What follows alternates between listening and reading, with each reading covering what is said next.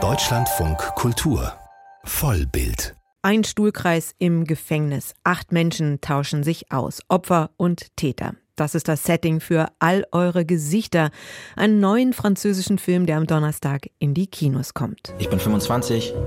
Ich habe einen Supermarkt ausgeraubt. Ich habe mein ganzes Leben in der Welt der Drogen verbracht. Seit 25 Jahren bin ich abwechselnd drinnen oder draußen. Ich bin nicht mehr wie vorher. Mein Leben ist nicht mehr wie vorher. Wenn ich zurückschaue, war vorher alles besser. Grégoire ist in eine tiefe Depression gefallen, nachdem er und seine Tochter zu Hause überfallen wurden. Sabine verlässt seit einem Handtaschenraub ihre Wohnung nicht mehr und Navel plagen seit einem Raubüberfall Angstattacken. Regisseurin Jeanne Herry erzählt in All eure Gesichter von der Restorative Justice, die es in Frankreich seit 2014 gibt. Opfer und verurteilte Täter können ihre Perspektiven austauschen, begleitet von ausgebildeten Mediatoren. Eri blickt in ihrem Spielfilm unmittelbar in die Runde, erweckt die einzelnen Geschichten zum Leben, lässt die Personen miteinander in Kontakt treten. Das ist zuweilen hart und intensiv. Restorative Justice sei wie ein Kampfsport, heißt es einmal. Aber der Film öffnet eben Diskursräume und ist ein beeindruckendes Plädoyer dafür, über Schuld, Strafe und Versöhnung noch einmal nachzudenken. Ich habe mich mit der Regisseurin Jeanne Herry unterhalten und sie hat erst einmal über die Idee der Restorative Justice in Frankreich und die Idee zum Film gesprochen. Oui, le, le, la justice restaurative existe en France dans la loi depuis 2014 même. Ja, das Gesetz gibt es tatsächlich seit 2014, aber es ist überhaupt nicht bekannt, weder in der allgemeinen breiten Öffentlichkeit und auch ich hatte noch nie etwas davon gehört. Ich habe durch Zufall einen Podcast zu dem Thema gehört. Es lebe das Radio. Und der Podcast über das Thema hat mich so angesprochen, angefixt, dass ich angefangen habe, dazu zu recherchieren. Interpellé, je suis allée euh, mener des recherches. Man sieht auch im Film, wie viel Sie recherchiert haben müssen. Wie sind Sie vorgegangen bei der Recherche, um die Punkte herauszuarbeiten, die Ihnen dann wichtig waren für eine fiktionale Geschichte? Weil Sie konnten ja in der Recherche auch nicht überall dabei sein. Oui, je me suis documentée en fait pendant très longtemps, enfin plusieurs, plusieurs mois es stimmt, ich habe sehr intensive Recherchen durchgeführt und ich habe sehr viel Dokumente gesammelt. Es war mir nicht möglich, in diesen Treffen zwischen Täter-Opfern teilzunehmen. Das war natürlich nicht möglich, aber ich habe teilnehmen können an den Ausbildungen von diesen Mediatoren und das findet tatsächlich so statt, wie es zu Anfang des Films gezeigt wird, dass die Mediatoren Rollenspiele machen, wo sie in Täter-Opfer-Rollen schlüpfen. Aber grundsätzlich mache ich es immer so, dass ich stürze mich in die Recherche für ein Thema, für das ich mich interessiere. Und je besser ich Recherchen gemacht habe, desto mehr Türen öffnen sich mir. Und ich versuche in meiner Recherche so viele Türen wie möglich zu öffnen. Und wenn alle Türen offen sind, habe ich dann die Möglichkeit, um eine Geschichte zu erzählen, eine Tür nach der anderen wieder zu schließen und mich auf das zu konzentrieren, was dann eine spannende Geschichte daraus macht. le plus de dramaturgie possible. Die spannende Geschichte ist ja jetzt, dass Täter und Opfer sich in einem Raum im Gefängnis treffen, ihre Geschichten erzählen. Jeder, jede hat seine eigene, ihre eigene Geschichte. Die Opfer, die Traumata, die Täter, die Verantwortung für das Leid, das sie anderen zugefügt haben. Das Spannende ist ja, es geht um Heilung, um Aussöhnung. Das ist ein sehr komplexer Prozess. Der ist nicht einfach mal so zu vollziehen. Aber das war offensichtlich auch was, was Sie sehr interessiert hat, oder? Haben Sie verstanden ein bisschen, wie dieser komplexe Prozess funktionieren kann? Oui, oui, bien sûr, vous avez raison, c'est des processus complexes. Ja, es stimmt. Es ist ein hochkomplexer, schwieriger, delikater Prozess, der da abläuft. Und ich selber war überrascht, wie schnell es eigentlich geht. In diesem Programm sind Täter und Opfer ja nur 15 Stunden gemeinsam zusammen in diesen fünf Sitzungen, a drei Stunden. Sie werden natürlich jeder auf seiner Seite einzeln vorbereitet, aber der eigentliche Prozess ist verhältnismäßig kurz.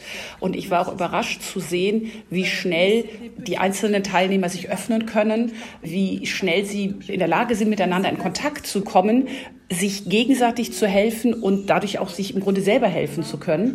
Aber ich glaube, der Hintergrund dafür ist ein allgemein menschliches Bedürfnis. Wir alle haben das große Bedürfnis, verstanden zu werden, uns öffnen zu können, wahrgenommen zu werden. Und das ist schon der allererste Schritt zu einer Heilung. Das ist noch nicht unbedingt ein Schritt zur Versöhnung. Versöhnung muss gar nicht immer da sein, aber das Wichtigste ist ja eine Heilung. Und die geht eben durch das Öffnen, Zuhören, wahrgenommen werden, respektiert zu werden, angenommen zu werden. Touche qui arrive à faire que les gens se réparent, sans forcément se réconcilier d'ailleurs, mais ils se réparent en tout cas.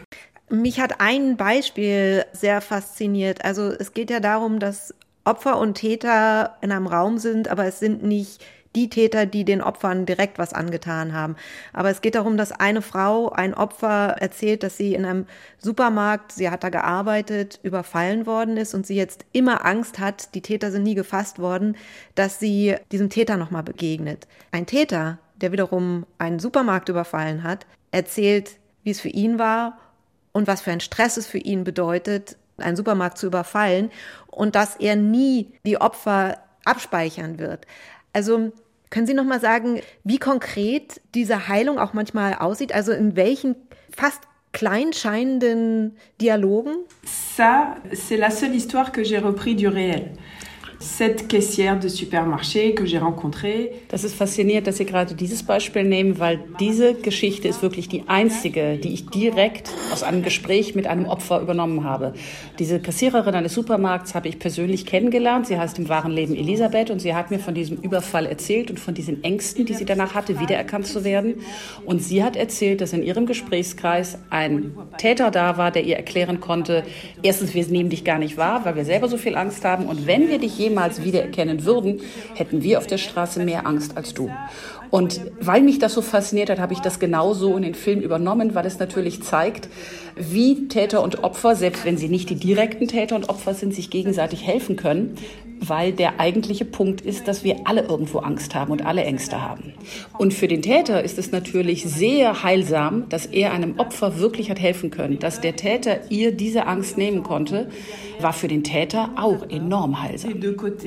Et avoir fait du bien pour cet auteur, avoir fait du bien à une victime, c'est réparateur aussi. Zusätzlich gibt es im Film noch die Parallelgeschichte einer jungen Frau, die als Kind von ihrem Bruder sexuell missbraucht wurde. Der war dann im Gefängnis, ist jetzt wieder frei. Sie möchte sich irgendwie mit ihm treffen, ist sich aber nicht ganz sicher. Auch dieses Treffen wird lange vorbereitet. Warum war es Ihnen wichtig, auch diesen Prozess mit in den Film zu nehmen? Also nicht ausschließlich die Gruppentreffen. Parce que euh, ce sont les deux dispositifs qui sont les plus euh, couramment mis en place en France, les cercles de rencontre et les médiations. Ich wollte die beiden Stränge im Film drin haben, weil diese beiden Angebote, einmal der Gesprächskreis in diesem Täter-Opfer-Ausgleich und einmal die Mediation im Einzelgespräch, das sind die beiden Haupttätigkeiten in diesem Programm. Und zum anderen Fall, es hat natürlich Parallelen auch zwischen den Geschichten, diesen beiden Filmsträngen gegeben, aber ich habe mich dafür entschieden, für den Gesprächskreis ein Problem zu nehmen, was sehr allgemein gegenwärtig ist, was auf der Straße passiert. Bewaffneter Raubüberfall. Also das eine ist, was auf der Straße passiert und das andere ist, was in den Häusern hinter den Mauern passiert, von denen keiner etwas mitbekommt. Ich wollte diese beiden Aspekte der traumatisierenden Gewalt einbringen und in den beiden Angeboten kontrastieren. Je trouvais intéressant de pouvoir euh, aller explorer ces deux thématiques, ce qui se passe euh, à l'extérieur des maisons et ce qui se passe derrière les murs des maisons. Schon in Ihrem anderen Film In sicheren Händen, da hatten Sie einen sehr dokumentarischen Ansatz vom Stil her. Das trifft auch auf den Film zu. Wie wichtig ist der für Ihre Vorstellung von Glaubwürdigkeit und wo beginnt für Sie dieser Stil des Dokumentarischen? Denn das ist ja ein fiktionaler Film. Beginnt der schon beim Drehbuch? In allem, was ich schreibe, in jedem Drehbuch, es dreht sich immer sehr viel um mich. Ich schaffe es aber immer, dass ich mir ein Thema suche, was größer ist als ich selber, damit ich mich dahinter verstecken kann, damit man mich nicht wiederfindet. Aber im Prinzip geht es um meine eigenen persönlichen Themen, die ich schreibe. Dann die Sache mit dokumentarisch oder nicht dokumentarisch. Meine Filme sind keine Dokumentarfilme und sie sind vor allen Dingen deswegen keine Dokumentarfilme, weil das, was im Dokumentarfilm fehlt und was mir im Spielfilm am meisten Freude macht, was mich am meisten fasziniert, ist die Arbeit mit den Schauspielern. Man kann viel näher an die Figuren rangehen, man kann Grenzen überschreiten, alles, was man im Dokumentarfilm nicht machen kann. Und vor allen Dingen, man kann es dramatisieren, man kann eine Geschichte viel spannender machen, als es im Dokumentarfilm möglich wäre. Und zur letzten Frage, Glaubwürdigkeit, braucht ein Thema dokumentarische Korrektheit, um glaubwürdig zu sein, würde ich überhaupt nicht sagen. Der Film von Justine Trier, L'Anatomie d'une Chute, Anatomie eines äh, Sturzes, ist ein Film, den ich gesehen habe, der mir sehr, sehr gut gefällt. Es ist ein Film, der eine große Wahrheit verkündet, aber er ist, was der juristischen Teil angeht, komplett falsch. Der Film hat eine innere Wahrheit, aber er ist nicht dokumentarisch realistisch. Man kann also glaubwürdig sein oder ein Film ist kann glaubwürdig sein, unabhängig davon, ob er dokumentarisch korrekt ist. Donc, comme quoi, on peut faire un film. Ce qui est intéressant, c'est pas tant le réel, c'est la vérité, la vérité du film. Et ce film est d'une grande vérité, bien que trahissant totalement le réel. Sie haben gesagt, Sie verstecken sich hinter größeren Themen. Ich finde das interessant, weil in dem Film In sicheren Händen haben Sie ja den Prozess der Adoption untersucht, wie schwierig er ist. Hier geht es um die Idee der Restorative Justice. Aber in beiden Filmen, so scheint es mir, untersuchen Sie ja irgendwie die Regeln, die sich die Gesellschaft selbst gegeben hat. Das scheint mir eigentlich ein sehr großes Thema zu sein. Oui, je pense que les deux films sont des films un peu cousins, effectivement. Euh, ja, ich glaube, diese beiden Filme haben eine Verwandtschaft. Sie sind vielleicht Vettern und Cousinen. Wovon ich wirklich besessen oder begeistert bin, ist, was uns Menschen verbindet. Und in beiden Filmen geht es eben auch um das gesellschaftliche System, aber auch den Sozialstaat. Die Idee, wie der Staat für seine Bürger da ist und wie er sich um sie kümmert, das macht die Stärke und die Größe des Staates aus. Es ist aber auch etwas, was in den letzten Jahren unter Druck geraten ist. Die Sozialarbeiter, die Leute, die in diesen Bereichen arbeiten, stehen unter großem Druck und haben das Gefühl, da wird sehr viel zurückgefahren. Aber ich glaube, dass diese Menschen eigentlich diejenigen sind, die unsere Gesellschaft überhaupt am Funktionieren halten. Und das sind eigentlich unsere Helden. Und es ist natürlich immer gut für einen Film, einen Helden zu haben, einen Helden des Alltags aus diesem sozialen Umfeld. Das fasziniert mich und die benutze ich für meine Filme. Alors, euh, c'est vrai que je trouve que c'est nos héros nos héros du quotidien et c'est cool d'avoir des héros dans, quand on fait des films. Die Regisseurin Jeanne Herry, ihr unbedingt sehenswerter Film All eure Gesichter läuft ab Donnerstag in den Kinos.